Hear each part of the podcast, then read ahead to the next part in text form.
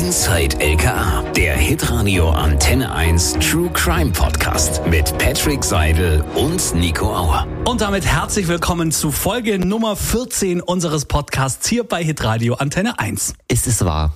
Ja. Folge 14 schon. Es ist schon soweit, Halte ja. ich jetzt schon so lange mit dir aus. wow. So ist es also. Jetzt werden also da andere Töne hier Jetzt aufgezogen. werden die Krallen ausgefahren. Ja, ja, ich merke schon. Ja, also ich bin sehr froh, dass wir auch in Folge Nummer 14 einen wirklich sehr spannenden Fall haben. Der, muss man sagen, so ein bisschen aufbaut auf Folge Nummer 9. Da hatten wir die Folge, wenn Kinder Terroranschläge planen und wie das Konex Baden-Württemberg die Radikalisierung bekämpft. Und um Radikalisierung dreht sich ja auch so ein bisschen im heutigen Fall. Genau, Kann man es Fall nennen? Ja, eigentlich schon. Ja, es ist, es ist jetzt kein Fall in dem Sinne, aber es ist schon ein Fall. Es ist eine Geschichte. Es ist eine Geschichte. Ja, Ja. so, so, jetzt hatten wir das Wort. So. Es ist eine Geschichte. Ja. Genau. Und zwar tauchen wir ein in die Welt der Rechtsextremen, Ja. in die Welt der Neonazis. Ja, da sind wir sehr froh, dass wir jemanden gefunden haben, der uns heute Rede und Antwort steht und so ein bisschen in die Vergangenheit von sich selbst eintaucht. Maximilian Kelm. Ein ehemaliger Neonazi, der es geschafft hat, aus der Szene auszusteigen. Und was es alles für ihn bedeutet hat, darüber sprechen wir heute in der Folge. Und ich muss sagen, ich bin sehr gespannt drauf, weil das ist so ein Klientel, sage ich mal, mit dem ich bis jetzt noch nicht so ganz viel Berührungspunkte hatte, muss ich sagen. Eigentlich gar keiner. Ja, eben, man hat es bloß irgendwie immer gehört. Ja. Ähm, und ähm, ja, keine Ahnung, so ein bisschen geschichtlich weiß man ja auch was genau. ja, ja. Ähm, aber was es genau auf sich hat, da bin ich sehr gespannt und freue mich, dass er uns heute per Teams zugeschalten ist. Herzlich willkommen, schön, dass du da bist, Maximilian Kelm. Ja, moin. Vielen Dank für die Einladung. Moin klingt schon wieder so norddeutsch, ne? Ich bin ja auch tatsächlich nach Hamburg gezogen. Äh, vielleicht kann ich das ja auch nochmal erklären, warum. Äh, aber ja, ich habe es mir dann in den vier Jahren angewöhnt. Irgendwie zieht es uns in den letzten Folgen immer in, in Norden nach oben. Ja, wir hatten letztens eine aus Schleswig-Holstein. Ja.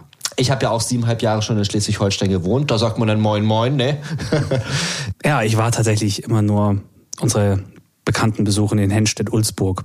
Was ja nicht zu Hamb Hamburg gehört, habe ich letztes Mal gelernt, aber für mich ist es trotzdem irgendwie Hamburg. Die, die sagen aber, man wohnt in Hamburg. Aber Ja, das ist genau. eine andere Sache. Da, dafür ist der Max jetzt nicht da, denn äh, wir wollen darüber sprechen, äh, wie man aus der rechtsextremen Szene ja, aussteigt. Denn Max, ähm, das können wir schon mal vorwegnehmen, du warst mal, darf man das sagen, du warst ein Neonazi? ja, ja das, das, kann man, das kann man sagen. Ich habe mich da auch ähm, im Nachhinein nach dem Ausstieg schwer getan, mir das ein, einzugestehen und zu sagen, ja, ich war Neonazi, aber am Ende des Tages doch, genau das war ich. Okay, dann wollen wir doch einfach mal damit anfangen. Wie bist denn du da eigentlich in diese, in diese Szene reingerutscht? Zehn Jahre ist es schon her, also das kommt mir auch schon ewig vor, aber wenn ich, wenn ich das heute, heute sehe, dann ging das relativ flott. Ich bin damals von einer relativ guten Realschule, ähm, einfach aufgrund von Rumgetüddel in der, in der Schule auf eine Hauptschule wechseln müssen. Und ähm, ich, ich habe mir dann damals, man hat so Geschichten gehört auf der Realschule, so, oh, Hauptschule, das ist ganz krass da, ne? Und dann hast du die langen Ferien gehabt, ich habe ein bisschen was gegoogelt, dann kriegt man so diese einschlägigen Sachen, die so in Berlin abgegangen sind, ne? mit, mit der Rückli-Schule und Co. Und dann bin ich schon mit so einem Angst, äh, mit so einer Angst im Kopf ähm, in meinen ersten Schultag reingestartet und habe dann aber auch tatsächlich genau das erlebt. Wir waren eine ganze Menge Leute in der Klasse, aber es waren nur relativ wenig Deutsche, zwei, später dann drei Deutsche. Also hat sich das schon mal in meinem Kopf so bestätigt. Ich weiß gar nicht, warum mir das so eine Angst damals gemacht hat. Vielleicht, weil es diese Angst vor dem Unbekannten war. Und ähm, über Ecken musste ich dann, oder habe ich dann jemanden kennengelernt, für den ich, für den ich Musik besorgen sollte. Der war dann zu der Zeit im Knast, wenn ich mich nicht komplett täusche. Und da habe ich damals Rechtsrock besorgt. Und ich hatte vorher keinerlei Berührungen zu der Musik, habe mich, hab mich dann, mir das natürlich dann auch mal angehört. Das hat dann natürlich auch schon so im Kopf so ein bisschen, so ein bisschen so einen Samen gesät. Zusätzlich zu der Angst, die man auch vor der Schule hatte. Ähm, und dann kam derjenige damals aus dem Knast raus und ähm, ich habe dann auch noch weitere Connections gemacht, auch eben dann durch die Schule. Und dann, dann bin ich relativ schnell mit Leuten in Berührung gekommen, die eben aus der Szene kommen. Und ähm, habe mich dann relativ schnell da auch sehr gut eingefunden, weil meine Angst, die ich hatte, wurde da super aufgenommen und weiterverarbeitet und hochgepusht. Und relativ schnell ist es dann dazu gekommen, dass wir uns einer Vereinigung angeschlossen haben, irgendwann eine eigene, andersrum erst eine eigene und dann eine angeschlossen haben. Und äh, dann, dann, dann nimmt das so seinen Lauf. Dann dann, dann nimmst du an Dingen teil, gehst auf, gehst auf, auf äh, Infoabende, gehst zu organisierten Events, äh, Demonstrationen. Und ehe du dich versiehst, warst, warst du irgendwie ne, nicht, nur, nicht nur Teil davon, sondern du hast dieses Gedankenbild auch mitgenommen und weiter geprägt, auch für dich.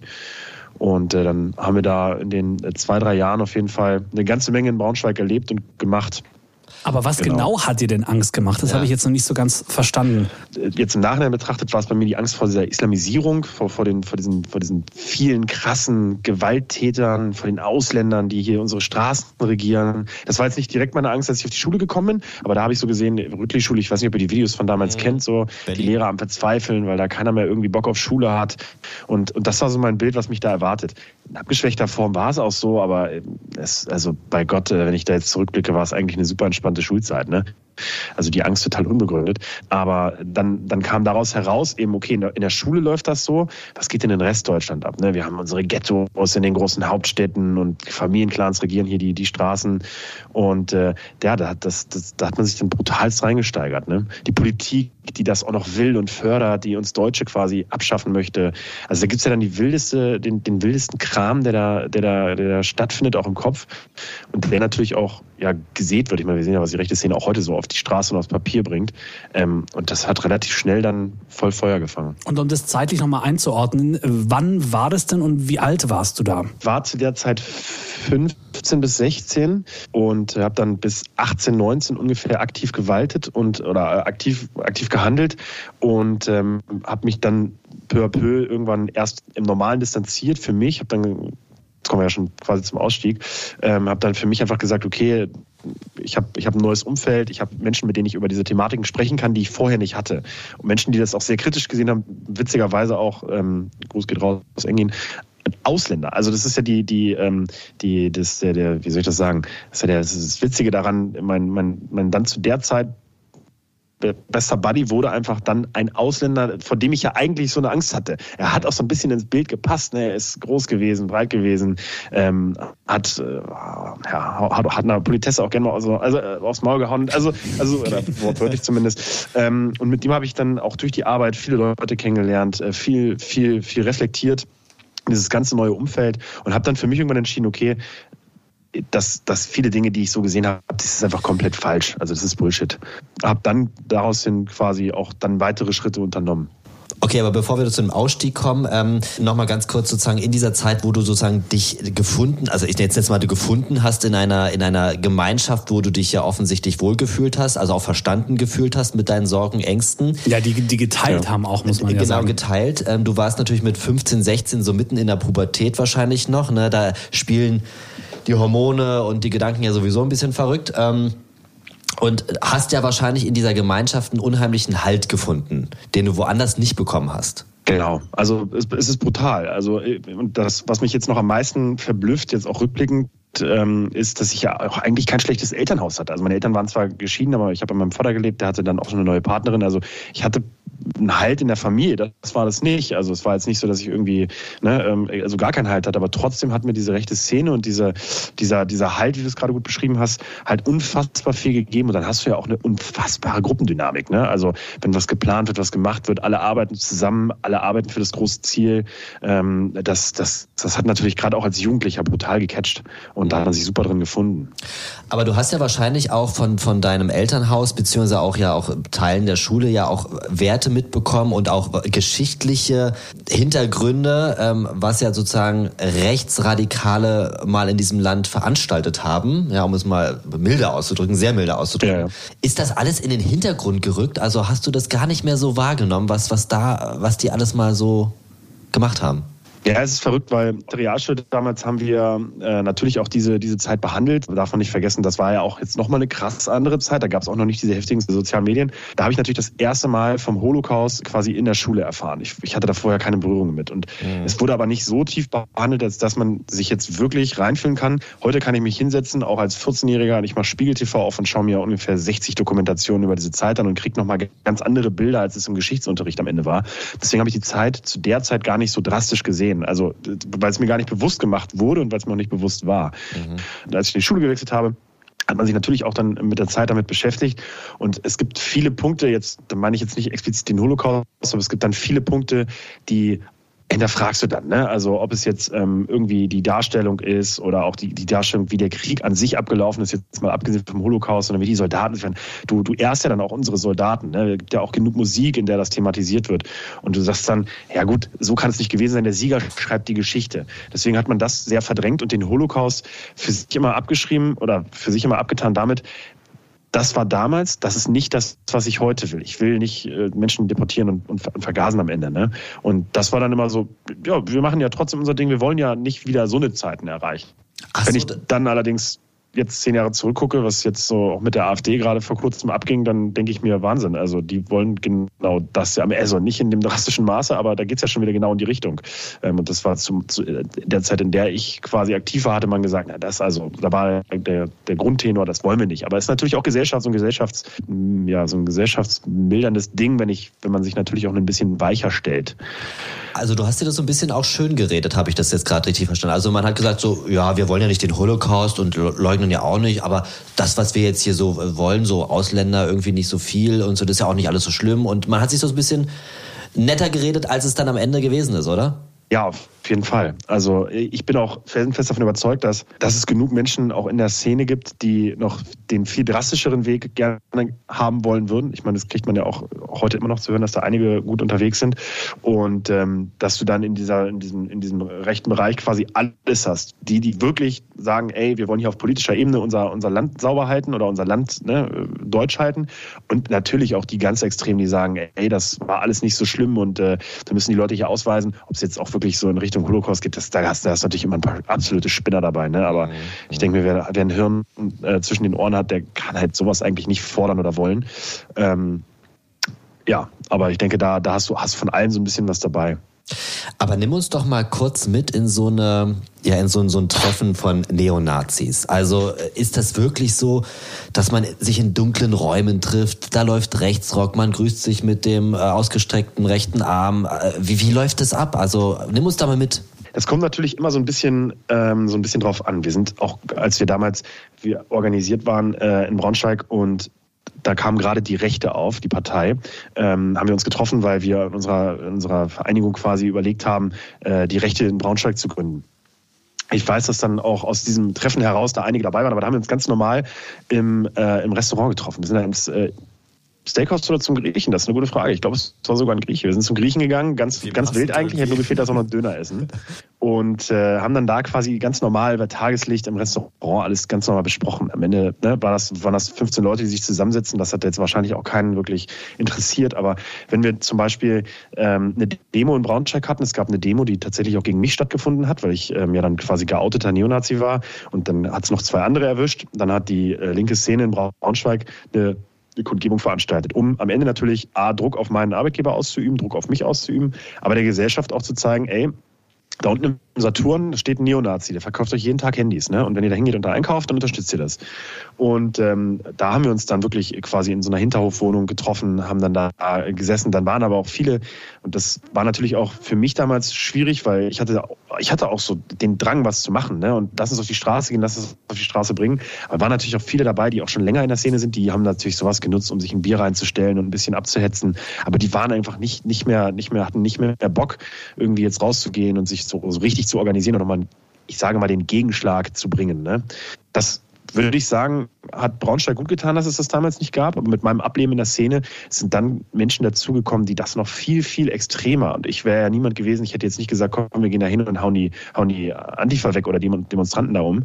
Ähm, aber Braunschweig hat dann Neonazis bekommen, die genau das gemacht haben. Mit meinem Ableben sind da einige neu gekommen. Und es hat Braunschweig da einfach noch härter getroffen.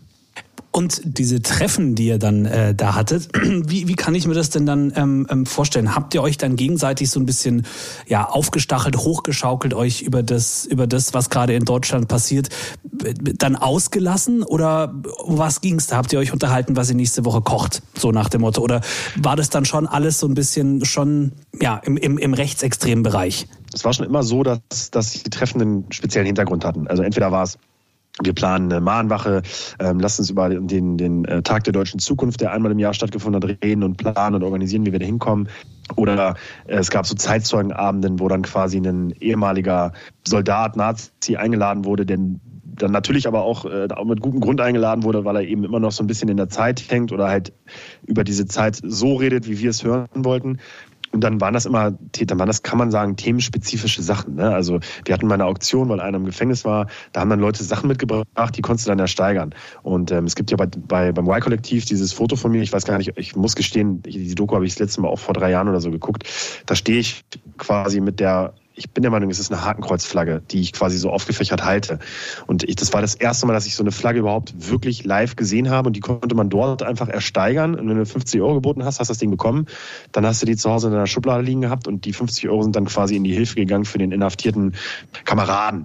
Ähm, und da habe ich die wildeste, also den wildesten Kram gesehen, ne? von T-Shirts, auf denen draufsteht ähm, Jurassic Park, also nicht Jurassic mhm. wie, der, wie der Jurassic, sondern halt eben Jude. Und die, also wirklich die wildesten, die wildesten Sachen. Und dann da hatten diese Abenden eben, bist du angekommen, hast Hallo gesagt, dann hast du natürlich immer die, dieselben Gesichter getroffen, da waren auch mal neue dabei, man hat sich unterhalten, was gerade abgeht. Und jeder hat ja auch immer so ein bisschen was zu erzählen, weil in der Regel waren alle geoutet. Das heißt, jeder hat ja so die private Hetzjagd. Bei mir war das damals sehr krass, weil die Antifa da regelmäßig geoutet hat, auch regelmäßig bei uns im Dorf war. So, dann hat man sich darüber geupdatet und dann ging es aber auch meistens in diesen, ja, in diesen, in diesen Abend. Was in der Szene auch sehr krass ist, und das äh, finde ich, finde ich verblüffend, und ich weiß gar nicht, ob es das auch bei der Antifa so gibt, dass da auch sehr viel intern gesnitcht wird. Das habe ich auch, glaube ich, noch nie irgendwo erzählt, aber da wird auch im Hintergrund natürlich, ja, der hat da und der macht dies und der hängt da eher mit den Leuten ab. Das sind ja teilweise auch Ausländer oder, oder Junkies. Und also da wird auch unfassbar viel im Hintergrund miteinander oder untereinander getuschelt, geredet über den anderen was die Szene natürlich im Positiven schwächt, für uns im Positiven, für die jetzt alle auch zuhören. Die, die fressen sich oft von innen heraus auf. Und das ist auch was, was ich jetzt immer wieder sehe, wenn, äh, wenn man auch bei der AfD guckt oder auch bei diesen ganzen wilden Vereinigungen, die jetzt hier unterwegs sind, dass die sich ja auch gut oft von innen heraus schon selber zerstören. Was mir jetzt äh, als Frage in den Sinn kommt, ähm, nochmal zurück zur Hakenkreuzfahne, die du da ja dann stolz präsentiert hast, offensichtlich, ja. Die, diese Hakenkreuzfahne oder dieses Hakenkreuz steht ja auch für Millionen Menschen, die ja getötet worden sind, Millionen Menschen, die Leid erfahren haben durch dieses Nazi-Regime. War dir das in diesem Moment bewusst, was du da hochhältst eigentlich?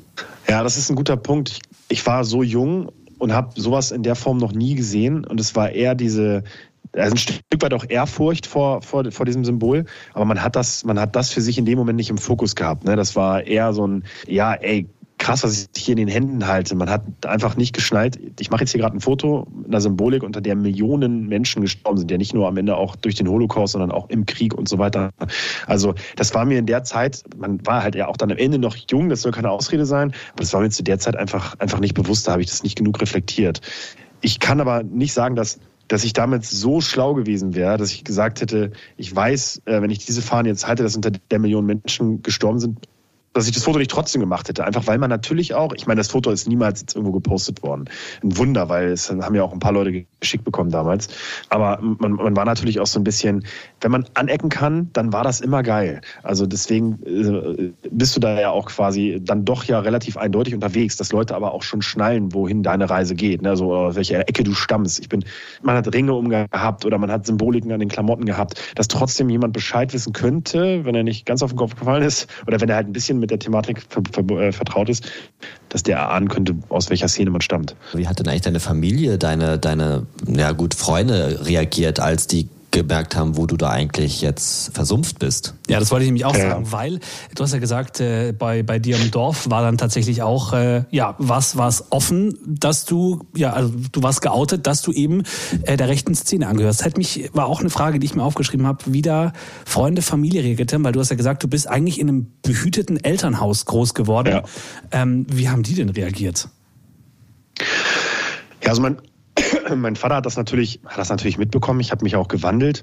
Also erst einmal sehr extrem. Ich hatte ja damals noch volles Haar, ähm, hatte damals ja noch volles Haar und dann sind die Haare kürzer geworden. Und dann ist es auch einmal die Vollglatze geworden, habe aber selbst relativ schnell verstanden, yo, das ist nicht das, also das, das, das sagt nichts aus, das bringt nichts. Und gerade wenn wir in der Gesellschaft Fuß fassen wollen, ähm, dann dürfen wir nicht aussehen wie die letzten Nazis noch aus, aus Rostock äh, 82 so gefühlt, sondern wir müssen aussehen wie die, die Masse. Und ich wollte ja auch so aussehen wie die Masse, ähm, wollte, wollte gut aussehen und nicht mit, mit Glatze rumlaufen. Und ähm, dementsprechend hat sich das wieder zurückgebildet. Mein Vater hat diese ganze Entwicklung natürlich mitbekommen. Dann hast du natürlich auch ein paar Tattoos bekommen. Dann hat auch ab und an mal die Polizei geklingelt, wenn man mich irgendwo aufgegabelt hatte. Ähm, und im, also im Nachhinein betrachtet würde ich sagen, er hat das so hingenommen und akzeptiert. Gefallen hat es ihm sicherlich nicht. Aber es war auch gut, dass er nie eingeschritten hat, weil, was kenne ich mich auch einfach sehr gut, was oft passiert ist, wenn man mir reinredet oder wenn man gegen mich redet oder gegen Themen, in denen ich nicht so unfassbar reflektiert bin, auch mit der, mit der Weite, die das hat, dann gehe ich dagegen. So, ähm, das, das passiert mir immer mal wieder so in meiner Vergangenheit. Und ich glaube, wenn mein Vater gesagt hätte, ey Max, also was du da machst, das ist kompletter Schwachsinn. So, ne, denk mal drüber nach und ne, mit dem Holocaust und, und allem möglichen und auch du verbaust dir deine Zukunft. So, das sind ja auch immer Dinge, die oft fallen, hätte ich wahrscheinlich voll gegengeredet. Und am Ende ist das auch so ein bisschen das, was du auch in der Szene hörst, dieses, ja, deine Familie, die will ich auch brainwashen, ähm, aber du musst, du musst der starke Deutsche sein und der starke Deutsche bleiben und dich nicht unterkriegen lassen. Mhm. Ansonsten in der Nachbarschaft habe ich nicht viel Kontakt gehabt, weil man, es war ein kleines Dorf. Aber unsere Nachbarn haben die Zettel natürlich auch drin gehabt. Bei unseren Nachbarn wurde damals auch die Lampe abgetreten, weil die Antifa dachte, das wäre unser Hauseingang. Ähm, aber die haben es nie jetzt so richtig offen kommuniziert. Und haben mal gefragt, ey, was ist da los? Oder mich haben jetzt auch aus der Dorfjugend nie irgendwie Leute angesprochen. Wahrscheinlich auf der einen Seite auch Angst, die haben mit sowas auch nie zu tun gehabt. Ähm, und auf der anderen Seite vielleicht auch so ein bisschen ja, gut, also dann ist es halt so. Ne? Das, das, das habe ich auch oft erlebt, dass Leute sagen, ja, so, also so schlimm ist es ja nicht. Gab es denn eigentlich Typen, ich sag mal so in deinem, in deiner Bubble, ja, in dieser rechten Bubble, gab es da Typen, vor denen du eigentlich auch so ein bisschen Schiss hattest? Also wo du schon dachtest so, boah krass, der hat jetzt hier, aber also ich meine, ja, Ausländer, hm, der eine Sache, aber was du hier so von dir gibst, das ist schon irgendwie, finde ich jetzt auch nicht so geil. Ja, ja. Da gab es eine Menge. Wir, wir, es gibt ein, ein krasses Beispiel. Ich weiß gar nicht, wie ich das jemals erzählt habe. Wir hatten einen Kameraden, also der war super rechts, der, der hat Schwarze gehasst, so, der, der war super, der ist schon seit Jahren in der Szene. Und da waren wir abends feiern und dann äh, stehen natürlich so am, am Schloss standen so ein paar Dudes, die quasi schwarz waren und Drogen vertickt haben. Und dann hat er mit denen da Fotos gemacht und hat die aufs Korn genommen und so und hat die verarscht. Und sowas fand ich schon immer trotz alledem unangenehm, weil es muss auch einfach nicht sein. Ähm, aber der war, der war sehr rechts von seiner Einstellung her. Also, also, also der war schon ein krasser Nazi, so, ne? auch was seine, seine Sichtweise zu Ausländern angeht. Und und zum Holocaust an sich, also in einer sehr, sehr extremen Form. Das hat mich schon immer sehr abgetürnt und dann auch so ein bisschen Waffennähe. Der wurde tatsächlich aber, ich weiß die genauen Hintergründe, Hintergründe nicht, ich, soweit ich weiß, ist der mit einer Schreckschuss auf der Straße rumgelaufen und dann kam die Polizei und die haben den, der wurde tatsächlich in Braunschweig auch erschossen. Also so ein, so ein Level war das, dass der dann quasi auch so geendet ist. Ne? Also ich weiß, dass wenn das jetzt irgendein Rechter aus Braunschweig hört, dass sie mich wieder aufs Blut hassen werden, dass ich das erzählt habe, aber es ist am Ende genauso, wie ich es wahrgenommen habe und ich meine, er wurde halt, wie gesagt, dann auch erschossen ist natürlich dann auch durch die Szene damals gegangen und hat dann gesagt, die Polizei hat das mit Absicht gemacht oder die hatten, hätten halt sofort abgedrückt. Aber ich sage mal, wer um 23 Uhr oder ich weiß gar nicht, so mitten in der Nacht mit einer Schreckschuss rumläuft und auf Leute zielt, die, also der kann jetzt auch nicht das allerbeste, die allerbeste Behandlung erwarten. Und man weiß natürlich nicht, was vorgefallen ist, ne, ob da vielleicht auch hin und her geschossen wurde oder auf Leute gezielt wurde. Das war schon krass. Ähm, dann hast du auch da mache ich mir mal keine Freunde, aber wir hatten zu dieser Bragida-Zeit, die, bevor das mit dieser ganzen Pegida-Geschichte anfing, hatten wir natürlich auch mal ab und an so Kontakt zu der, zu der Fußballszene, die dann ja später auch noch viel stärker in Erscheinung getreten ist zu dieser Pegida-Zeit. Und die Fußballszene war schon krass, weil die waren sehr gewaltbereit. Ne? Also wir haben teilweise da dann auch mit denen zusammen trainiert und damit die uns mal abhärten, weil wir halt dann am Ende im Vergleich zu denen einfach Lutscher waren. Und die, die Fußballhoots, die sich natürlich bügeln, die, die haben schon ganz andere Sachen gesehen. Und äh, da waren natürlich auch einige mit dabei. Es waren bei Gott nicht die ganzen Gruppierungen, das würde ich niemals sagen, aber da waren aus den Gruppierungen einige dabei, die natürlich auch mit auf unsere Demos gegangen sind und die echt auch brutal gewaltbereit waren, auch der Polizei gegenüber.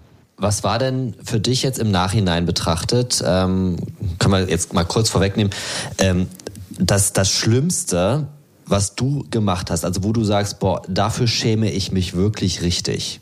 Ja, das ist eine gute Frage. Ich, ich habe mir da noch nie so Gedanken drüber gemacht.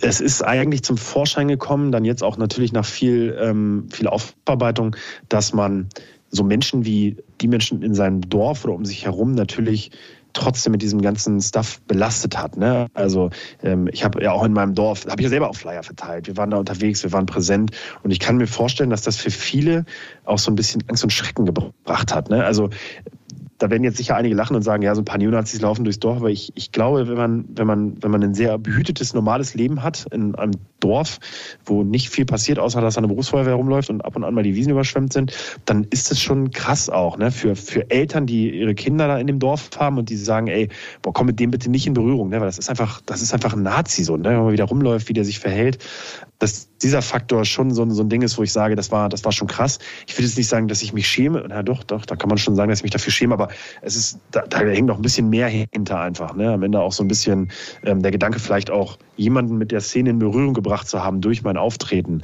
Und da Leute reingebracht zu haben, die heute vielleicht auch immer noch dort sind, das, das, dafür würde ich mich einfach massivst schämen, weil ich sage, das, das habe ich jemanden dort hingebracht. Ich bin, habe die Kurve gefunden, aber da ist jemand, der da jetzt vielleicht voll aufgeht oder ja auch voll untergeht für sich. Ne? Bist du eigentlich auf Demos, äh, also du bist ja auf Demos gewesen, das hast du ja gesagt, äh, aber warst du auch auf Demos, ähm, wo du tatsächlich da irgendwie, wie man sich das so vorstellt, mit Glatze, ausgestreckten rechten Arm irgendwie und dann irgendwelche Nazi-Parolen brüllen? Also warst du auch so? Nee, also meine ersten Demos, meine erste Demo, da bin ich auch noch sehr blauäugig hingegangen, da dachte ich, naja, ich gucke mir das mal an und habe relativ schnell festgestellt, äh, ja, also hier die Antifa macht die komplette Stadt dicht. Wenn du zu den Rechten möchtest, musst du dich quasi bei der Polizei melden, die schleusen dich dann vorsichtig durch, damit du unterwegs nicht dreimal verprügelt wirst gefühlt. Und die, die Demo war relativ normal. Du hast natürlich die Glatzen, die da mitlaufen, du hast aber auch die, die jüngere Bewegung, die, die frischere Bewegung, ähm, hast ein paar alte, die da mitlaufen, die, die, die einfach jetzt auch, ich sage mal nicht im Ruhestand sind, aber aber die, die sich der Sache noch anschließen, aber jetzt auch nicht mehr aktiv sind. Und du hast auch natürlich Bürger gehabt, die sich diesem Thema einfach angeschlossen haben. Wir waren damals viel beim Tag der deutschen Zukunft. Da geht es genau um die Zukunft Deutschlands, Islamisierung, das Abendlandes stoppen. Da haben sich auch unfassbar viele ähm, ja, normale Bürger eingefunden, die gesagt haben, ja, das passt, ne? Da sehe ich mich. Ähm, so dieses Klischee ne, mit dem rechten Arm und, äh, und ähm, da quasi auch die, die einschlägigsten Parolen zu rufen, das, das hat nicht mehr stattgefunden. Also ähm, da, dafür ist die Szene auch zu schlau, um zu wissen, dass das kein gutes Licht auf uns wirft oder auf die Szene, nicht auf uns.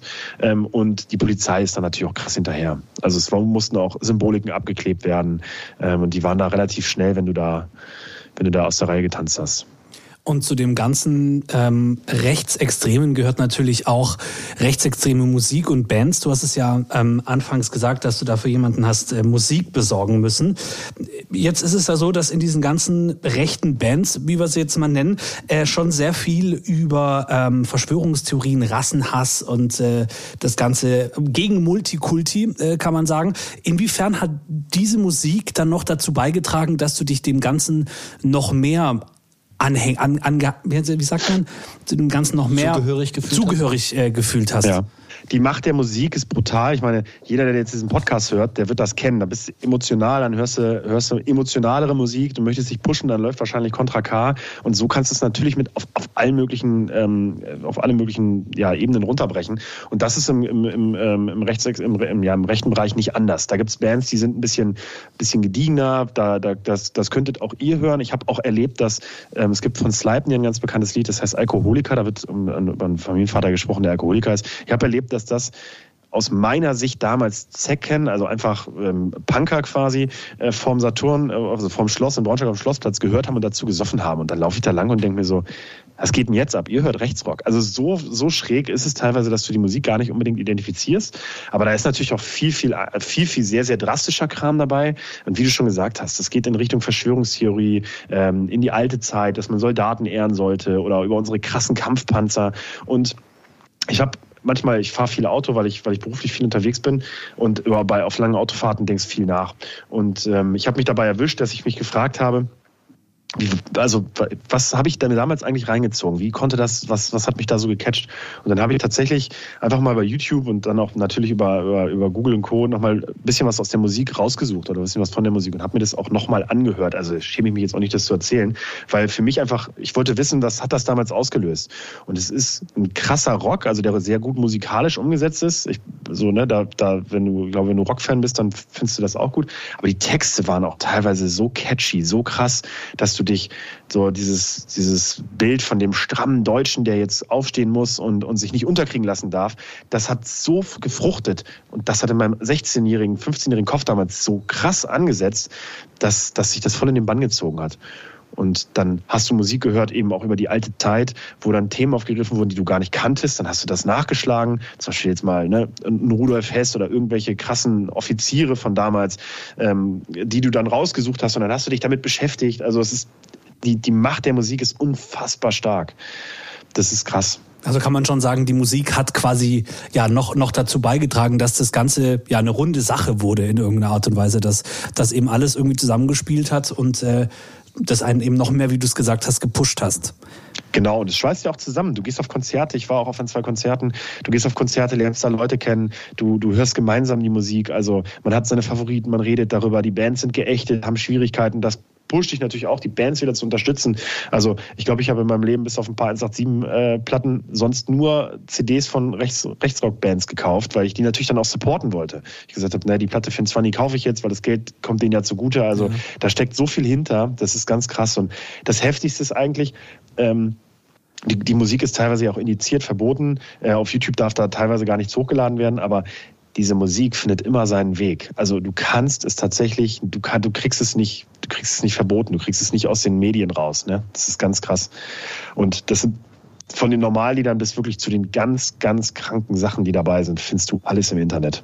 Ja, es ist, glaube ich, so, so, so, eine, so eine Spirale, in der man sich befindet. Ähm, Was erstmal im Internet ist, ne? Genau, ja. ja. Und jetzt hatten wir ja, wir beziehen uns ja in der Folge jetzt auf Folge 9, als wir äh, mit dem Konex oder über das Konex gesprochen haben. Ähm, und auch da hatten wir es ja von Verschwörungstheorien, wie du es gesagt hast. Bloß ich glaube, das sind doch eventuell andere Verschwörungstheorien, wie wir letztes Mal behandelt hatten. Da hatten wir es ja von Reptiloiden, dass quasi ja. bestimmte Politiker äh, Menschenechsen sind. Das ist jetzt ja nicht unbedingt das, worüber ihr euch da so unterhalten habt, oder? Also was, was für Verschwörungstheorien gibt es denn da so im, im rechten Bereich? Reptiloiden auch ein Wahnsinnsthema, habe ich auch schon meine Erfahrungen mit gemacht mit Menschen, die da sehr into sind. Ja, du hast da natürlich viel Verschwörungstheorien so im äh, Bereich, hat es den Holocaust in seiner Form gegeben, ja oder mhm. nein? Es gibt da auch, ähm, ich nee, da besser keine Werbung für die Sache machen. Es gab damals ein, ein Dokument, eine PDF, die, die hatte auch quasi den Namen, des, ne, dass sie verboten ist, weil sie so gut ist und weil sie die Wahrheit ans Licht bringt, die, die sonst keiner ans Licht bringt. Und da wurde quasi wirklich der Holocaust in 30 Seiten ge, ge, geleugnet, aber mit, mit Nachweisen, Belegen, die ich habe ich hab mir die PDF durchgeknallt, aber ich habe mir natürlich nie die Quellen reingezogen. Ne?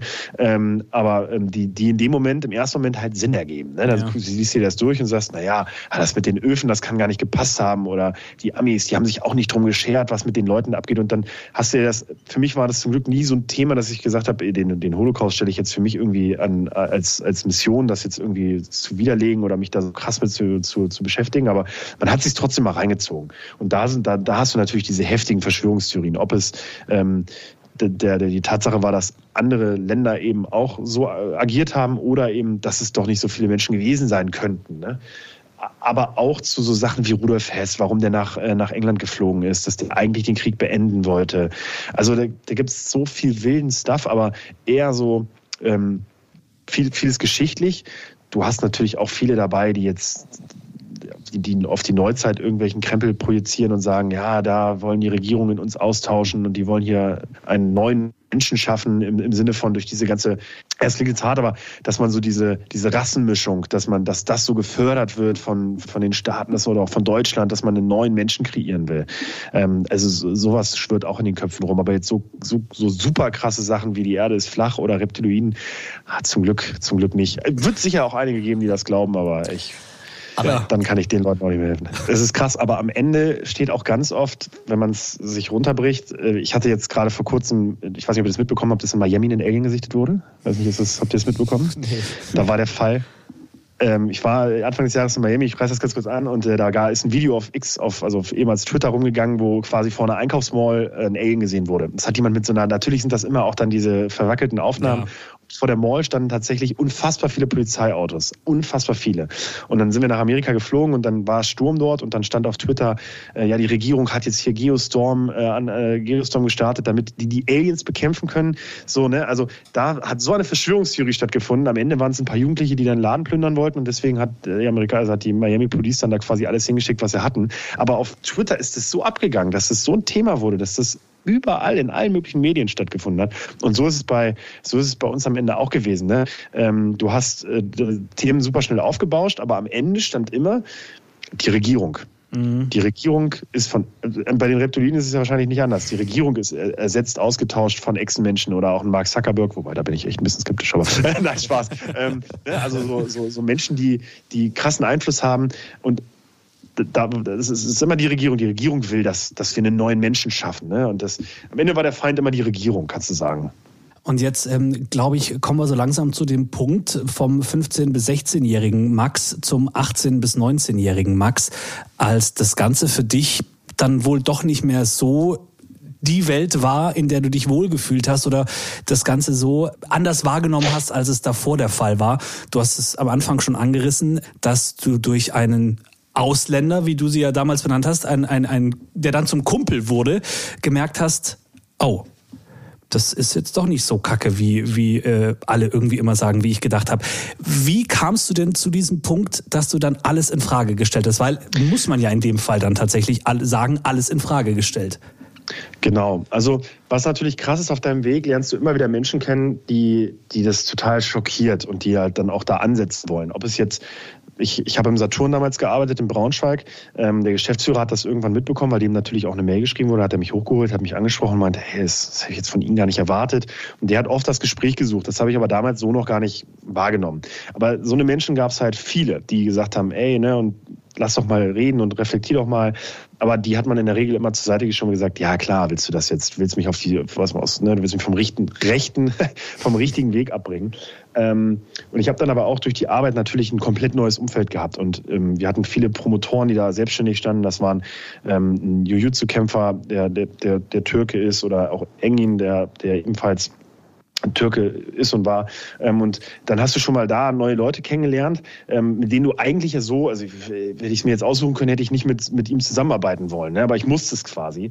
Ähm, und habe dann aber äh, mit den Leuten viel gesprochen, die, sich natürlich auch für mich interessiert haben, weil die auch in der Regel nie mit so jemandem zu tun gehabt haben. Die haben auch gesagt, du bist eigentlich ein super korrekter Typ, nur dein Weltbild ist halt scheiße. Und dann hat so ein Prozess im Kopf stattgefunden von diesen vielen Punkten, auch in der Schule, in der Berufsschule damals eine Lehrerin, die sich da eingesetzt hat und Co ähm, habe ich dann irgendwann angefangen zu reflektieren und viele Dinge einfach hinterfragt, gut zum Guten hinterfragt am Ende, ähm, weil ich dann für mich festgestellt habe, ja, also die Schule kann jetzt hart gewesen sein, ne? aber es ist halt auch nur ein, Beispiel von, ja, von, von entweder wenigen oder von verschiedensten Beispielen. Und ähm, das ist ja nicht überall so, aber in meinem Kopf hat es so stattgefunden, ja, in allen Herrenläden, in allen Städten ist es so, dass unsere Jugend quasi runtergemacht wird, keine Chance mehr hat. Ähm, und, und diese vielen Punkte, die man, die man gesehen hat, die hat man dann eben hinterfragt und, und festgestellt, dass manche Sachen doch gar nicht so sind, wie man sie sich ähm, vorstellt oder wie man sie gesehen hat. Oder auch, dass die Gewichtung darauf halt kompletter Bullshit ist. Also äh, mir fällt jetzt gerade kein Beispiel für, dieses Gewichtungs, für diese Gewichtungsthematik ein, aber man hat Punkte für sich einfach so krass gesehen, die aber eigentlich halt absoluter Müll waren. Und dann habe ich mich angefangen, selber aus der Szene so ein bisschen zurückzuziehen. Das war auch nicht schlimm für die Leute, also die haben das akzeptiert. Ähm, für mich war es schon mal gut, weil man dann natürlich auch nicht mehr so in diesem Bann ist. Man ist nicht mehr so drin, man kriegt nicht mehr so viel mit. Ähm, das geht dann an einem so ein bisschen vorbei. Aber natürlich wirst du trotzdem noch zur Szene hinzugezählt. Also das war, hat nicht gereicht. Gab es dann so einen Schlüsselmoment für dich, wo es wirklich dann Klick gemacht hat? Also, ja. wo du ich habe, ach so, ich, sorry, nee, nee, ich wollte nicht unterbrechen. Nee, nee, du weißt auch, um was es geht, glaube ich. ja, ich habe dann ja meinen Rückzug so ein bisschen ähm, äh, ins Rollen gebracht, habe mich dann auch immer weiter distanziert. Und das hat aber die Antifa natürlich gar nicht interessiert, weil für die ist das natürlich, ja gut, der beugt sich jetzt unserem Druck. So, der, der hat jetzt, der hat jetzt genug Repression erlitten, so, der jetzt will er einfach nicht mehr. Jetzt ist er, aber er ist ja trotzdem noch ein Nazi. Die hat das nicht gejuckt. Die haben mich trotzdem, wenn sie mich gesehen haben, gab es da Konflikte und äh, es gab trotzdem noch äh, einschlägige äh, Berichte im Netz, die natürlich auch nicht gelöscht wurden, die auch immer wieder aufgekeimt sind, wenn ich irgendwo vor Ort war. Ich habe mich zu der Zeit gerade selbstständig gemacht, dann ist man dann natürlich auch mal drüber gestolpert.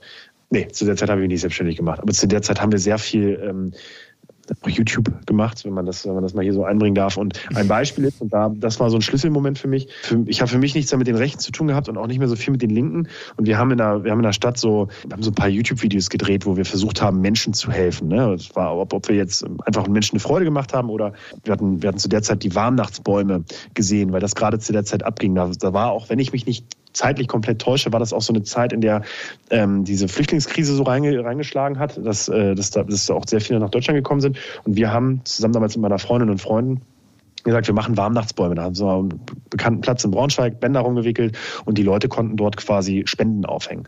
Und ich habe das damals promoted, ähm, habe dann natürlich auch ein YouTube-Video darüber gedreht und dann war die Problematik, dass die Linken gesagt haben, ey, hier ist ein Nazi, der will unter dem Deckmantel von was Gutem seine Meinung hier kundtun.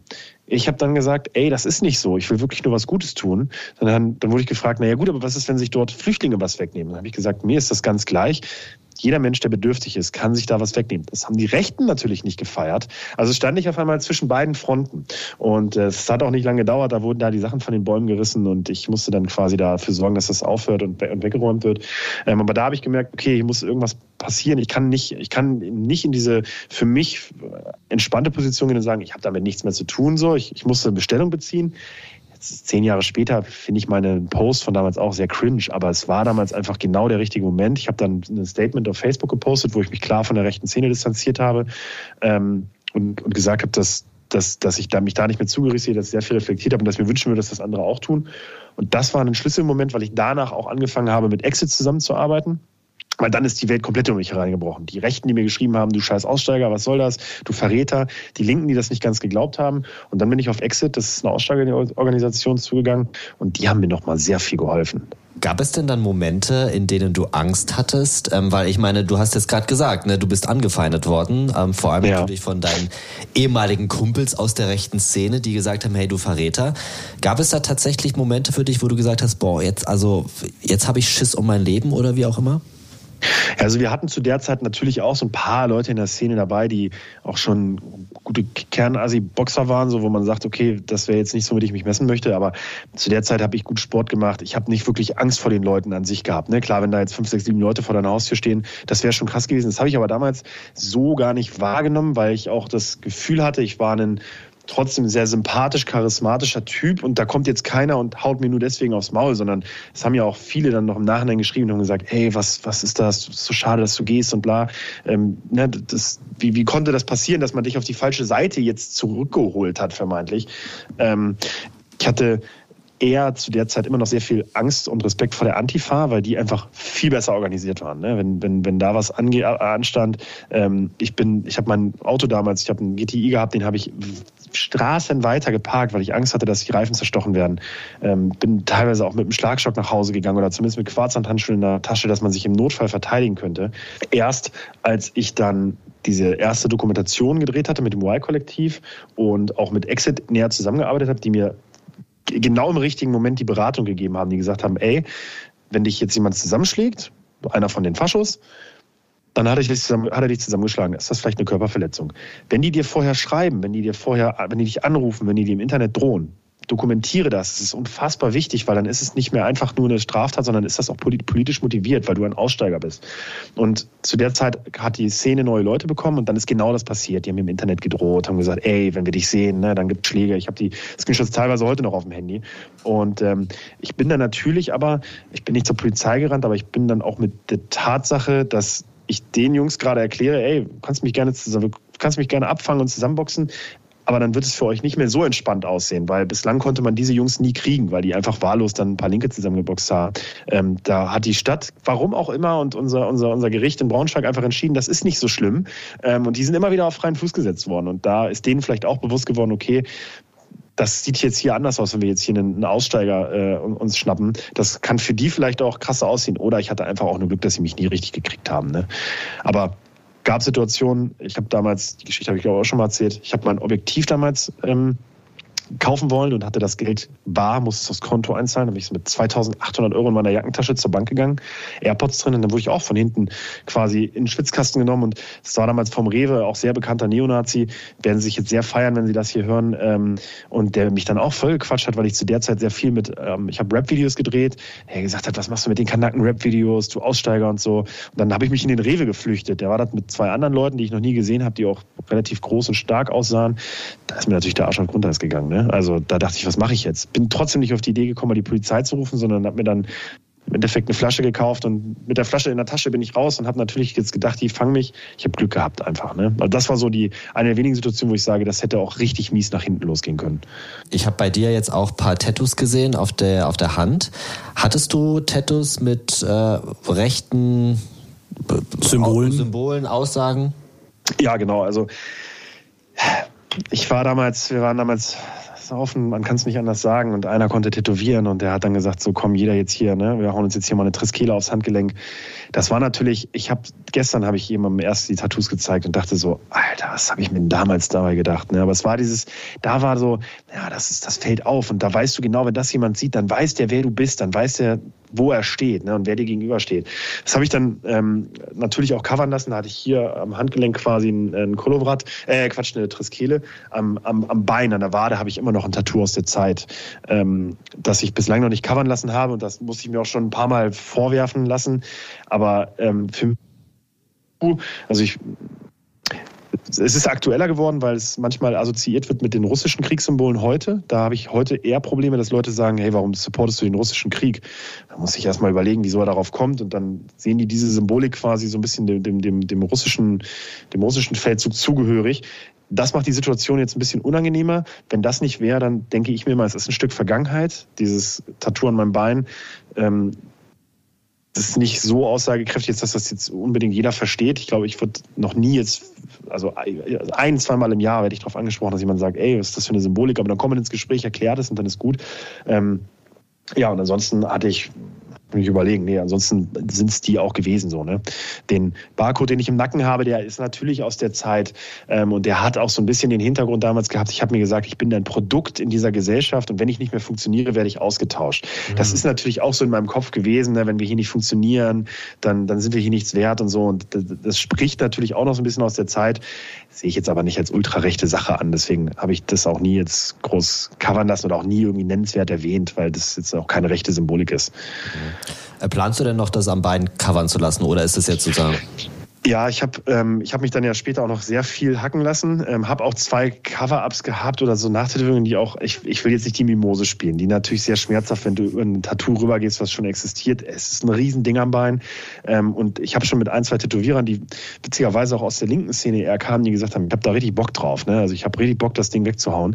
Aber die dann auch vor der Aufgabe stehen und sagen, Uh, das ist groß, ne? Also es ist ja, also da kannst du jetzt nicht mal einfach irgendwie ein Haus drüber machen, so, ne? Also ähm, das war immer so die Thematik und dann war es bei mir immer auch die Jahreszeit, Geld, Zeit, die dann dafür gesorgt hat, dass ich da ein bisschen faul bin und sage, ah, ich werde also, ich tue niemandem damit weh, dann kümmere ich mich nicht drum, aber gut ist es nicht. Also es, es, es wird auf jeden Fall nochmal irgendwann gecovert. Aber ich sage auch, covern und nicht lasern, weil es wird, es wird sehr schmerzhaft, aber da muss ich dann auch durch. Das ist dann die Rechnung, die ich zahle am Ende, sage ich. Ne? Dafür, dass ich mich mit äh, 17 dazu entschieden habe, zu sagen, ich hau mir das halt aufs Bein, dann muss ich jetzt durch und kann es nicht löschen. Ich kann die Geschichte nicht löschen, sondern ich kann was Besseres draus machen. Mhm. Äh, was bereust du denn jetzt eigentlich am meisten? Also ähm, bereust du sozusagen, dich damals in diesen Sog ähm, der Neonazis hast reinziehen lassen? Oder also was, was sind jetzt so deine Gedanken jetzt so im Nachhinein? Das wäre eine, wär eine, wär, wär ein Gedanke. Ich muss aber sagen, eigentlich bin ich stolz, so doof es klingt, weil ich bin in einer Zeit, in diese Zeit gekommen, wo man als Jugendlicher super empfänglich ist für alle möglichen Strömungen. Ich hätte ja auch, also so banal es klingt, ich glaube, das Gemeinschaftsgefühl hätte mir auch die, äh, die, die Freiwillige Feuerwehr geben können oder ein Fußballverein. Aber ich bin so mies gelandet, dass ich, dass ich da gelandet bin. Und dann mit 18, und ich habe mit 18 gedacht, ich bin der erwachsenste Mensch der Welt. Ich habe verstanden, wie der Hase läuft. Wenn ich heute zurückblicke, jetzt wo ich fast 30 bin, denke ich mir, oh, war ich noch grün hinter den Ohren. Und dass ich es in der Zeit geschafft habe, da rauszufinden und nicht nur da rauszufinden, sondern aus dieser Erfahrung heraus ja auch noch ähm, Wissen weitergebe. Ich habe super viele Interviews, quasi so wie wir jetzt sprechen, habe ich mit super vielen ähm, Schülerinnen, die mich, die mich auf Instagram kontaktieren und sagen, hey, für ein Projekt in der Schule muss ich da so ein bisschen, ne, kann ich bitte mit dir mal ein Interview führen? Und quasi aus diesem aus diesem, aus diesem Mist was Gutes zu machen, indem du Leuten quasi helfen geben kannst, indem du Wissen vermittelst. Das ist schon irgendwas, da sage ich, das, es ist nicht optimal gelaufen, aber ich mache zumindest das Beste draus. Was ich wirklich bereue, ähm, man hat auch in der Zeit ein, zwei Leute kennengelernt, die man auch in diese Szene gebracht hat, die vielleicht erst damit gar nichts zu tun hatte, aber mir wurde es damals ja auch im Flyer vorgeworfen und so war es auch. Du hast manchmal mit Leuten in der Schule gesprochen oder Leute kennengelernt in der Disse und hast gesagt, ey, guck mal, wir machen dies und das. Und ich weiß es heute nicht mehr, aber ich gehe davon aus, da waren einige dabei, die sich auch stark organisiert haben. zu wissen, dass ich die da reingebracht habe, ich irgendwann aber zum Glück die Reißleine ziehen konnte und die sind jetzt noch da und sind auch nur durch eine beschissene, durch einen beschissenen Kontakt da gelandet und gehen da jetzt aber voll auf und die Zukunft von denen ist halt im Sack, ne? Also da ist nichts mehr zu holen, so da, da, da kannst du dich, die können sich teilweise auch nicht mehr reinwaschen. Da sind Leute dabei, die wirklich massivst organisieren und ähm, auch im sehr, sehr rechten. So klar irgendwo kann ich mir auch sagen, ich habe das ja nicht in denen zum Vor, also ich habe das ja nicht gefördert, so ich, aber die haben sich ja selber auch irgendwo gefunden. Aber durch mich kam diese erste Berührung zustande. Und das ist natürlich manchmal so ein Gedanke, da denkt man sich, boah, was habe ich denn da getan, ey, ne? Und inwieweit hast du heute denn noch mit Anfeindungen der rechten Szene zu, zu, zu kämpfen? Gibt es da heutzutage noch ähm, immer mal wieder so, keine Ahnung, versteckte Nachrichten oder auch offene Nachrichten, dass, äh, keine Ahnung, sich da irgendwie jemand bei dir meldet und sagt, ey Freund, pass mal auf, so nicht? Also durch die Dokus verirrt sich natürlich, ähm, und es wird auch durch den Podcast passieren, verirrt sich natürlich immer mal wieder jemand auf mein Profil. Aber das kann ich nicht ernst nehmen. Das sind dann meist anonyme Profile, die dann einfach nur irgendeinen Mist schreiben. Ähm, die Jungs aus Braunschweig, die äh, dort aktiv sind, ist auch schon länger ruhig geworden, aber die haben in der Vergangenheit immer mal wieder geschrieben von den, von den wildesten Sachen. Ne? Wenn wir irgendwie in der Stadt essen waren, ich bin ja nach Hamburg dann gezogen, aber wenn ich mal in Braunschweig bin, die Familie besucht habe, dann kamen da schon auch oft sehr schräge Nachrichten so, naja, ne? wo bist du denn? Wir besuchen dich und sowas. Ähm, aber ich glaube, dass die auch, dass denen auch bewusst ist, dass sie sich damit auch keine, keine Freude, keinen Gefallen tun. Ähm, was wirklich krass ist, ähm, ist, dass die Antifa sehr ruhig geworden ist und ich denke mir am Ende ja auch aus, aus, einem guten Grund. Im Endeffekt haben sie ja nicht erreicht, was sie erreichen wollten, aber es ist ja das Beste passiert. Jemand, der in der rechten Szene war, ist raus ähm, und, und gibt sein Wissen ja auch preis. Viele, viele sind ja so, die sagen dann, nee, das mache ich nicht, weil ich will die alten Kameraden nicht verraten. Äh, verraten. Ähm, und vielleicht ist das auch so ein Grund, warum die Antifa mir da jetzt wirklich auch das Leben wieder lässt. Ne? Also es war ja zwischendurch wirklich ein krasser Psychoterror auch. Ähm, aber auch da ist es sehr ruhig geworden. Und jetzt, wenn wir mal drüber sprechen, weil es gibt bestimmt auch viele, die auf den Podcast stoßen, weil sie vielleicht ja, bei, bei ihrem Nachwuchs, bei den Kindern, bei den Bekannten, bei vielleicht auch Freunden merken, okay, irgendwas entwickelt sich da eine ganz komische Richtung. Jetzt hast du gesagt, wenn man mit dir damals darüber gesprochen hat, hättest es vielleicht eher noch schlimmer gemacht, weil du gesagt hättest, auf gar keinen Fall lasse ich mir von dir irgendwas sagen, jetzt erst recht. Gibt es denn trotzdem Tipps, die du jetzt vielleicht an Eltern oder an sonst jemanden richten kannst, die sich jetzt gerade diesen Podcast anhören und sagen, ich glaube, mein, wer auch immer, ist gerade auch auf dem Weg in so ein rechtes Milieu? Ich glaube, also es ist ein ganz, ganz schwieriges Thema und ich habe noch nie so die richtige perfekte Antwort dafür gefunden, weil es auch ein, natürlich auch individueller Fall ist. Ich glaube, was schon mal sehr gut ist, ist, wenn man, es ist halt auch schwierig in so einem jungen Alter, aber wenn man vielleicht schon vorher auch ein Verständnis dafür schafft, welche Strömungen gibt es. Man muss ja jetzt nicht so seinem 15-jährigen Kind brutal erklären, welche politischen Richtungen es ja. hier gibt, aber so wie ich damals mit dem Nationalsozialismus in Berührung gekommen bin, in der Schule, in der, in der Realschule damals, das war so ganz kurz angeschnitten und es hat mehr Interesse geweckt bei mir, mich damit zu beschäftigen, als dass es mich aufgeklärt hat. Ich glaube, wenn man vielleicht schon vorher mit Aufklärung einfach so einem Grundverständnis auch für was gibt es politisch, ich ich, ich, bin kein Vater. Es werden vielleicht Leute sagen, so mein Sohn ist 15, ich werde ihm jetzt nicht politisch erzählen, wie der Hase läuft. Ne? Aber ich glaube, so ein, so ein Grundgefühl dafür schaffen, machen wir mit Sexualkunde ja auch, was so in der Welt abgeht, unserem Kind vielleicht schon mal vorab so ein bisschen die Warnung zu geben, ne? dass sicherlich auch Menschen auf dich zukommen könnten. Und dann würde ich sagen, ist es auch bei mir natürlich der Fall gewesen, ich war schon relativ tief drin, als das erst nach außen gekommen ist da war es zu spät. Aber ich kann mir schon vorstellen, dass wenn man mich in einer früheren, im früheren Stadium angesprochen hätte, dass man da noch was hätte bewirken können, ne? dass mhm. man, dass man da so ein bisschen Ängste raus, rausrücken hätte können oder selbst wenn, ganz banal gesagt, selbst wenn ich dann doch auf eine andere Schule gegangen wäre, hätte ich mich in diesem, in diesem Gedanken nicht mehr so, nicht mehr so, nicht so verschwören können, ähm, da hätte vielleicht auch das schon was bewirkt. Aber ich habe da natürlich damals nicht mit meinen Eltern drüber gesprochen, sondern erst als es dann soweit war. Und jetzt interessiert mich natürlich, was ist denn heute mit Engin passiert, ähm, der quasi als eine der Schlüsselpersonen ja zur, zu deiner, ähm, zu deinem äh, Entradikalisierung oder wie nennt man das denn zu deinem zum Ausstieg? Ja, zum Ausstieg. Die ganze Zeit reden wir von Ausstieg. Lass sie das nicht hören, der fühlt sich bestimmt, äh, fühlt sich bestimmt sehr gut, wenn er das hört. Also es, es, es, es, es, es war nicht nur Engin, sondern ich muss auch wirklich ein großes Lob an den Geschäftsführer, an den ehemaligen Geschäftsführer damals von meiner Arbeit aus dem Saturn aussprechen, der mich wirklich quartalsweise hochgenommen hat. Der hat mir manchmal Filme gegeben. Ähm, äh, die ich mir, die Pianist zum Beispiel, also die habe ich mir dann nicht reingezogen. Ich dachte, was will der denn? Aber irgendwann war das Interesse doch da. Und äh, also da muss ich auch ein großes Lob aussprechen, weil der hätte mich auch einfach kündigen können oder hätte mich auch einfach, äh, macht hier seine Arbeit und mir ist alles scheißegal. Ähm, aber äh, also da wirklich auch nochmal ein großes Lob an meinen alten Chef. Und Engin äh, ist heute noch nach wie vor mein bester Freund, ist jetzt gerade dabei auszuwandern, aber ähm, ist natürlich auch sehr happy, wie das alles passiert ist. Und ich habe auch seine Familie später kennengelernt. Ne? Also es ist so, die, weiß ich gar nicht, ob die alle wissen, wer ich mal war oder was ich mal war, aber es ist dann natürlich irgendwie, ja, ein schönes Gefühl teilweise auch, ne? weil das hätte ich mir vor zwölf Jahren nicht vorstellen können. Also es ist schon. Ja, ich, wollte, schon grad, ich wollte gerade sagen, das ehemalige Feindbild ist heute dein bester Freund. Ich glaube, äh, ja. dass, dass du da mit, mit, mit 15, 16 dir gedacht hast, auf gar keinen Fall werde ich mit so einem Typen auch nur ansatzweise freiwillig sprechen. so Und ja. äh, heutzutage zu sagen, ist mein bester Freund, ähm, ich glaube, das ist absolut ich, ein Zeichen dafür.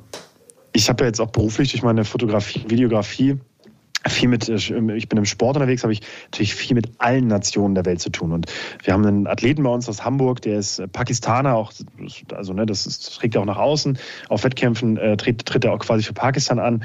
Und ähm, da machen dann manchmal so Leute auch den Joke und sagen, ja, hier, der Paki in der, in der, ne, in der Familienform und der Nazi so. Ne? Und wir haben das auch mal tatsächlich einfach auch für uns so gespielt, weil die Leute, ja, die, die, die, das ist natürlich so angeeckt, aber du konntest so viel in dem Moment aufklären und erzählen, das war schon auch eine wilde Kombi und ist für viele auch sicherlich eine verstörende Kombi, dass er, der sehr, sehr krass auch darunter leidet, dass er natürlich auch ähm, sehr oft von der Polizei angehalten wird und mhm. sehr viel Ausländerfeindlichkeit erlebt hat, dann mit so jemandem wie mir abhängt. Und unsere erste Begegnung war auch zu einer Zeit, ähm, da war das, da war das, das, das die, die, die Y-Kollektiv-Doku nicht draußen, so da, da konnte man über mich noch herausfinden, dass ich ein Nazi bin. Das stand nicht mehr im Netz.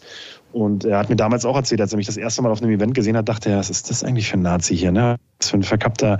Aber wir sind dann trotzdem auch da, wie mit engen Wild zusammengekommen, auf ein Event gefahren zusammen und man hat sich kennengelernt und zusammengearbeitet und das hat bis heute halt Substanz, ne? Aber es ist halt diese, diese wilde Mischung. Also ich bin eigentlich genau das, was, was, was, also ich war mal genau das, was, gegen was er heute am Ende des Tages auch irgendwie kämpft und mit was er zu kämpfen hat. Was mich jetzt noch interessieren würde, du hast es schon mal vor allem am Anfang ein bisschen anklingen lassen, und zwar Thema AfD. Letztens erst ein Interview gesehen mit Parteichef Tino Kropala, der sagt, es gibt keine Extremisten in der Partei. Du hast ja sozusagen alles kennengelernt, was man, ähm, was man so im Rechtsextremismus kennenlernen kann. Jetzt würde mich mal interessieren, wie siehst du das? Ich finde es dahingehend interessant, weil für die, für die wirklich Rechten, die schon auch immer vielleicht auch NPD gewählt haben oder die Rechte, ist das jetzt ein gefundenes Fressen, weil das ist endlich in Anführungszeichen mal eine Partei, die sich gesellschaftlich so positioniert hat, dass sie Fuß fassen, weil das tun sie leider. Sie fassen leider Fuß bei den Leuten, die keine Alternative sehen. Ne? Ich kriege das auch super krass jetzt, ähm, ähm, also die, die, die kriegen genau die Leute, die, die sehr extrem sind, aber kriegen, und das ist der viel schlimmere Faktor, ich meine, die NPD gibt es auch schon seit weiß nicht wie vielen Jahren und die haben nie wirklich irgendwas bewirkt und waren nie wirklich äh, äh, repräsentiert. Aber die AfD schafft es ja gerade mit einem absoluten Vorsprung da teilweise, ähm, sich, sich Fuß zu fassen. Und das eben, weil sie die, die, die Mitte ranholen. Ne? Die, die Leute oder natürlich auch den, den rechten Bereich. Aber ich sehe viele Leute, die sagen, und das ist so traurig, weil ich auch manchmal nicht weiß, was du darauf antworten sollst, ähm, die sagen, äh, was soll ich wählen? Die Parteien, die gerade am Drücker sind, die nun für viele versagen, so, ne? Ähm, oder soll ich die CDU wählen, die lange Zeit versagt hat und die natürlich jetzt irgendwie sich gegen alles stellt, was die Ampelregierung macht. Das habe ich die beiden Möglichkeiten. Und ich kann manche Gedanken verstehen. Ich habe auch manchmal das Gefühl, dass unsere Politik ein bisschen schräg unterwegs ist. Aber dass ich jetzt sagen würde, ich will deswegen die AfD, das passiert nicht. Aber es gibt unfassbar viele, die sagen, ich habe, es ist die Alternative, weil es keine andere Alternative gibt. Und ich glaube, deswegen ist die AfD so massiv gerade am Gewinnen und, und am, am, am Punkte machen, weil die Leute sagen, das ist nicht mehr dieses, ich möchte ein Statement setzen, sondern die Leute sagen, ich habe halt wirklich keine Alternative. Was ich nicht verstehen kann, weil mich gibt es eine Alternative, aber es ist nicht die AfD so, ne? Ähm, und das, das finde ich, finde ich krass. Und was mich dann noch viel mehr schockiert ist, man hat es jetzt bei den Bauern mitbekommen, oder in so vielen Themen, dass die AfD eigentlich, und das, das schockiert mich, das Thema, das hatten wir vor kurzem erst, dass die AfD eigentlich gegen diesen Punkt steht, wofür die Bauern auf die Straße gehen. Also das, das kann niemals eigentlich funktionieren. Aber die Leute lesen sich nicht durch, die Leute recherchieren nicht und verstehen nicht, dass sie eigentlich gerade eine Partei unterstützen, die, wenn sie am, am, am Drücker ist, den Bauern oder auch den Pflegekräften halt noch viel mehr in den Arsch tritt. Ne? Und das, das schockiert mich so, weil ich das Gefühl habe, sind die eigentlich alle, also sind die eigentlich alle bescheuert so? Sind alle bekloppt geworden, ne? Ja, ich glaube, es ist einfach so dieser, diese Trotz, dieser Trotz, ich wähle jetzt die AfD, beschäftige mich damit überhaupt nicht, höre ja. bloß, ah, okay, die würden alles anders machen, okay, zack, zack, Kreuz gesetzt irgendwie. Ich glaube, das ist, wie du sagst, da hat sich keiner auch nur ansatzweise das äh, Parteiprogramm durchgelesen, geschweige denn angeguckt. Ähm, ich glaube, viele wissen nicht mal, dass es ein Parteiprogramm gibt, äh, aber das ist genau das, was du sagst, so dieser, dieser Trotz, es muss sich was ändern, es muss irgendwas anders sein und zack ist äh, das Kreuz bei der AfD gemacht. Aber wie und ja, sorry. Sorry. Ja. Ähm, ich habe den Namen von dem Politiker gerade, ich habe das Gesicht vor Augen, aber den Namen, den du gerade eben erwähnt hattest. Tino Kruppalla. Kruppalla, genau. Das ist der ähm, Parteichef aktuell. Der, der läuft natürlich aber auf TikTok auch ab und an mal über den Weg, weil bei TikTok ist ganz krass. Du schaust dir ein Video an und bist sofort in einer anderen Bubble. Und da ging es dann auch, da wurden dann teilweise ähm, äh, Reden auseinandergenommen von ihm oder auch Reden analysiert. Und es ist natürlich krass. Er sagt, er sagt oft Dinge, ähm, die, ich, die, die, die ich wie die Musik finde. Da gibt es harmlose Sachen, wo sich viele vielleicht auch wiederfinden, wo vielleicht auch wir jetzt sagen würden, na gut, die Rede ist jetzt also, ne, wenn es um irgend ich habe jetzt kein Beispiel, ne, aber da sind sicherlich Sachen dabei, die er sehr smart, ähm, sehr eloquent auch zum Vorschein bringt, ähm, womit er dann natürlich Leute kriegt. Und dann, dann, dann hast du natürlich auch teilweise Reden, wo du dir denkst, Alter, was geht denn jetzt ab? Aber das hinterfragst du dann vielleicht auch gar nicht mehr. Genauso am Ende wie bei der Musik, das fängt sachte an und irgendwann hörst du dir ja, die krasseste Scheiße ran. Ne? Wie gefährlich hältst du die Partei? Ja, brutal. Also ich muss, ich muss auch gestehen, also brutal gefährlich, ich muss auch gestehen, dass ich das noch gar nicht so richtig einschätzen kann. Weil ähm, jetzt mal angenommen, die AfD kommt hier an den Drücker. Ich bin der Meinung, so etwas wie ähm, die NSDAP, das, das wirst du aufgrund der Neuzeit nicht nochmal hinkriegen, hoffe ich. Ne? Dass da eine Partei, Partei wirklich so an den Drücker kommt, so die Position besetzt, dass man die auch nicht mehr wegkriegt und dass es hier halt vielleicht auch wirklich in Richtungen geht, die, die unschön werden könnten. Aber ich frage mich auch, was ist, wenn es doch in Richtungen geht, in, denen es unschön wird es sind erst wahrscheinlich Ausländer und was ist denn mit Systemen, äh, was ist denn mit, mit so Querulanten wie mir, mit, mit Aussteigern, die sich dagegen stellen? Ne? Was erwartet solche Leute? Das, das, da denke ich mir schon manchmal, okay, ich wäre, wenn wir jetzt mal die Zeit so ein paar Jahre zurückdrehen, so 70, 80, dann wäre ich ja absoluter Staatsfeind gewesen. Ne? Also ich bin gegen das System. Ähm, ne, da, da weiß ich genau, was mich erwartet hätte. Und das ist schon so ein Punkt, wo ich mir manchmal denke, okay, krass. Ich hoffe aber einfach, dass durch die Medien, durch die Aufklärungsarbeit, die geleistet wird, ähm, und auch, dass selbst wenn härtere Schritte kommen würden, politisch gesehen, dass da einfach auch die Weltpolitik und auch die, die europäischen Länder einfach sagen, ey, das, was da in Deutschland abgeht, das, das, das geht nicht, ne? Das, da, da, da muss was passieren. Aber Einschätzen kann ich es nicht. Also man muss ja auch, man muss ja auch äh, zum, zum Glück sagen, also wir haben ja, wir haben ja populistische Regierungen in Europa, ne? Wir schauen nach Italien genau. etc. Ähm, da ist auch, man muss ja sagen, viel Blabla, ne? Und wenn sie dann an ja. die Regierung kommen, dann merken sie, okay, das was ist erstmal nicht mehr viel. Ist äh, davon bleibt genau. nicht viel ja. übrig. Ne? Also der Zauber kann ja auch tatsächlich äh, verschwinden. Allerdings, wir haben äh, anstehende Landtagswahlen in Thüringen. Boah. Ja, äh, jetzt vielleicht die Frage, ist für dich Björn Höcke, ist der ein Nazi für dich? Ja, ja. Ja, wobei ich neulich ein ganz unangenehmes, äh, ich, ich, ich liebe diese, also diese, diese, diese Parteivorsitzenden, die dann so auf TikTok cool sein wollen, weil sie da die Jugend äh, rankriegen und so. Die, die machen da so cringen Content, dass ich mir manchmal auch denke, also was bist du denn auch für ein Nazi, ne? Also macht er da mit so einer 20-jährigen Video und dann hast du das, also ja, also für mich ist es Nazi, aber das sind alles so eine Gestalten, da denke ich mir, da ist schon so viel Erde verbrannt, auch, auch wenn man da mal sich die Leute anguckt und, und, und sieht, was die sonst so machen, dass ich gar nicht verstehen kann, warum so viele Leute für den eine Sympathie hegen. Also es ist ganz krass. Ich glaube, Für uns ist das Thema, ich veranstalte in Thüringen, äh, das soll jetzt keine Werbung sein, ich veranstalte da ein Fitness-Event und äh, wir mussten da, mussten da in den letzten Jahren natürlich auch immer, weil wir auch vom Land bezuschusst wurden, ähm, die Parteien einladen. Und du bist dort in einer Region, da kannst du dich jetzt nicht hinstellen, nachdem dir das Land Geld gegeben hat und sagen, ich lade jetzt aber natürlich nicht die AfD ein, sondern du musst Du musst alle Parteien einladen. Du kommst nicht drum herum. Zum Glück sind sie nie gekommen, aber wie unangenehm wäre das? Wir sind auch dieses Jahr wieder vor Ort. Ich, ich weiß nicht, ob wir das dieses Jahr nochmal machen müssen, ob das Land uns bezuschusst, aber hast du eine Sportveranstaltung, Thüringen, die AfD rastet da komplett aus und dann hast du auf einmal noch die AfD auf deiner Veranstaltung stehen.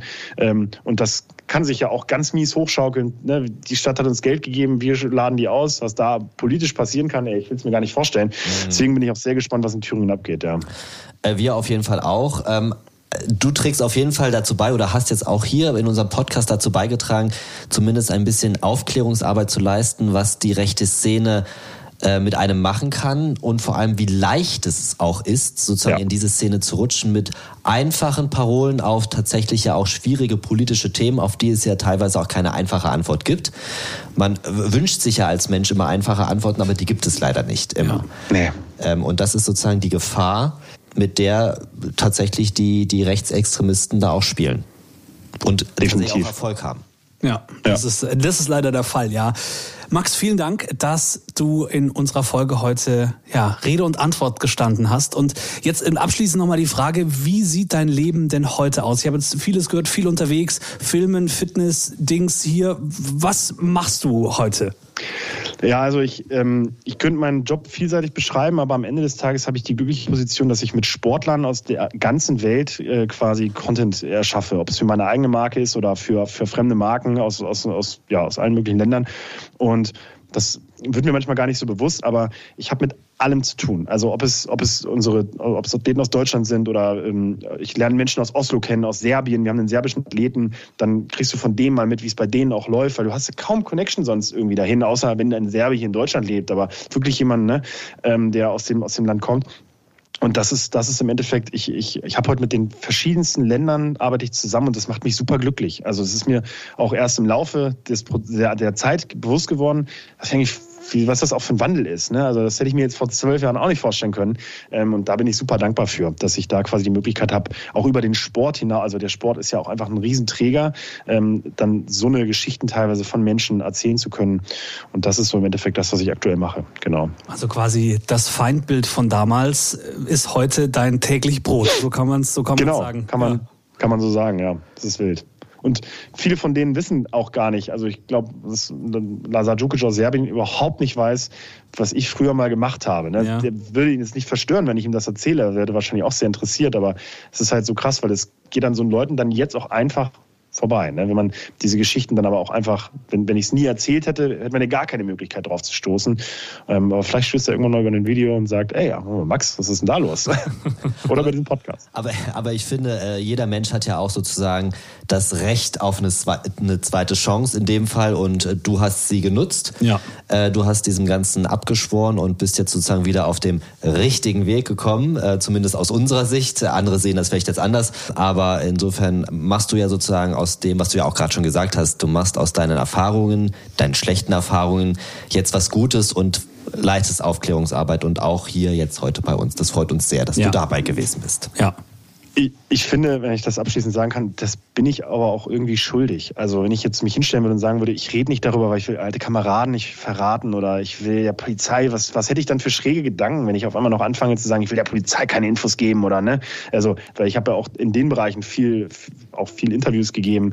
Ähm, jetzt nicht irgendwie, dass die direkte Szene, sondern genauso wie ihr, da hat jemand an einem Projekt gearbeitet und ich finde, das bin ich dann auch der Gesellschaft am Ende schuldig. Wenn die Gesellschaft mich wieder akzeptiert, dann muss ich aber auch meinen Teil dazu, dazu beitragen. Das ist ein wunderbares Schlusswort ja, gewesen. Absolut. absolut. Max, vielen Dank, dass du dabei ja. gewesen bist. Ja, wenn du mal in Stuttgart bist, kommst du rum. Genau. das machen wir. Inside LKA, der Hitradio Antenne 1 True Crime Podcast mit Patrick Seidel und Nico Auer.